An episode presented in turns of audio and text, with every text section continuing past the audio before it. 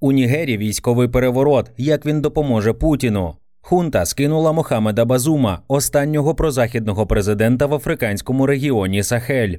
У середу, 26 липня 2023 року, військові в ефірі національного телебачення Нігера оголосили, що режим президента країни Мохамеда Базума повалено, кордони закриті, запроваджено загальнонаціональну комендантську годину з 22.00 до 5 ранку, а діяльність усіх установ республіки зупинена. Нігер залишався єдиною демократичною прозахідною країною в регіоні Сахель, де поширюється повстання джихадистів. Раніше у 2021-2022 роках військові перевороти відбувалися в Малі та Буркіна Фасо. А в Чаді, як писав Mind, стався династичний пуч після загибелі президента Ідріса Дебі від рук повстанців. Нігер і президент Базум були єдиною надією заходу на стримування джихадистів і впливу Росії, яке зростає. Коментує Ульф Лесінг, спеціаліст по Сахелю з німецького фонду імені Конрада Аденауера. Західні країни обсипали Нігер програмами допомоги, укладали спільні військові та економічні проєкти. Тепер, навіть якщо Базум залишиться при владі, західні політики перестануть вважати Нігер якорем стабільності в Сахелі. Якщо пуч у Нігері завершиться успішно, то всіма п'ятьма країнами Сахеля керуватимуть діючі чи колишні військові.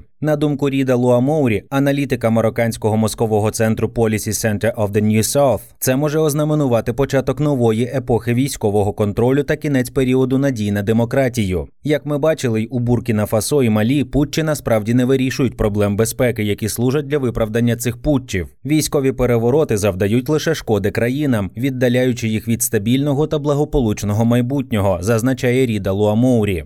Як військові захопили владу в Нігері.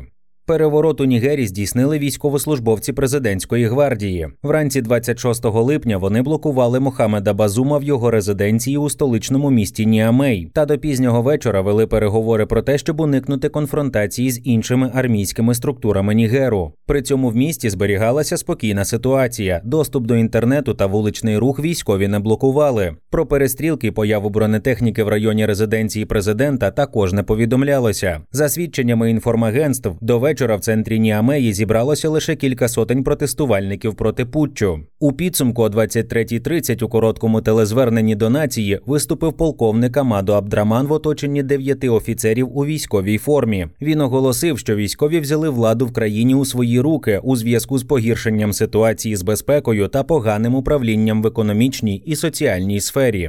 Бідність, опустелювання та джихадисти Попри економічну допомогу західних країн, половина 26-мільйонного населення Нігеру проживає за межею бідності. У цьому експерти звинувачують найвищий у світі рівень народжуваності 6,8 дитини на одну жінку. Ще один винуватець бідності пустеля Сахара, що наступає, яка вже займає 80% територій країни і щорічно поглинає величезні обсяги родючих земель, викликаючи там посухи та голод. Також Нігер страждає одразу від двох джихадистських кампаній. Південно західні території країни з 2015 року тероризують екстремістські угруповання із сусіднього Малі, пов'язані з Аль-Каїдою. Водночас на південний схід Нігеру набігають джихадисти ісламської держави, що базуються в Нігерії. Зіткнення з бойовиками Аль-Каїди та Ісламської держави відбуваються за 100 кілометрів від столиці. Мохамед Базум прагнув вирішити ці проблеми, зміцнюючи співпрацю з Францією та США. Він посварився з Малі, де до влади прийшла проросійська хунта. Після чого за його сприяння в Нігер були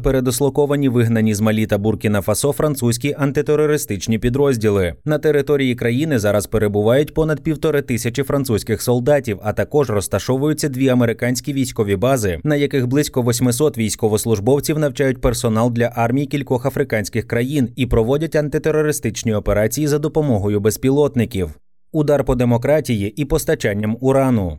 Обрання Мохамеда Базума президентом у 2021 році стало першою демократичною передачею влади в історії Нігера після здобуття ним незалежності від Франції 1960 року. Держсекретар США Ентоні Блінкен засудив вчорашній військовий переворот і попередив, що штати можуть урізати економічну допомогу Нігеру, якщо він відмовиться від демократичного управління і верховенства закону. Путчисти можуть спробувати переконати Держдеп США зберегти допомогу в обмін на продовження прозахідної політики. Але аналітики Critical Threats Project при американському інституті підприємництва вважають, що організатори перевороту захочуть зіграти на популярних Україні антизахідних настроях, щоб заручитися підтримкою суспільства. Якщо це спричинить міжнародну ізоляцію, то вони звернуться до РФ по військову допомогу за прикладом Малі. Російські центри інформаційно-психологічних операцій підвищили популярність антизахідних і проросійських настроїв у Нігері, як і в інших країнах Сахеля. Москва капіталізує ці настрої з 2021 року після укладання угоди з хунтою Малі щодо розміщення ПВК Вагнера. З 2022 року Росія також почала отримувати вигідні пропозиції від хунти Буркіна Фасо. Пише Critical Threats Project. Експерти вважають, що Росії цікаві уранові шахти Нігеру, контроль над якими полегшить Москві фінансування війни в Україні та ухилення від санкцій. За даними Energy Monitor,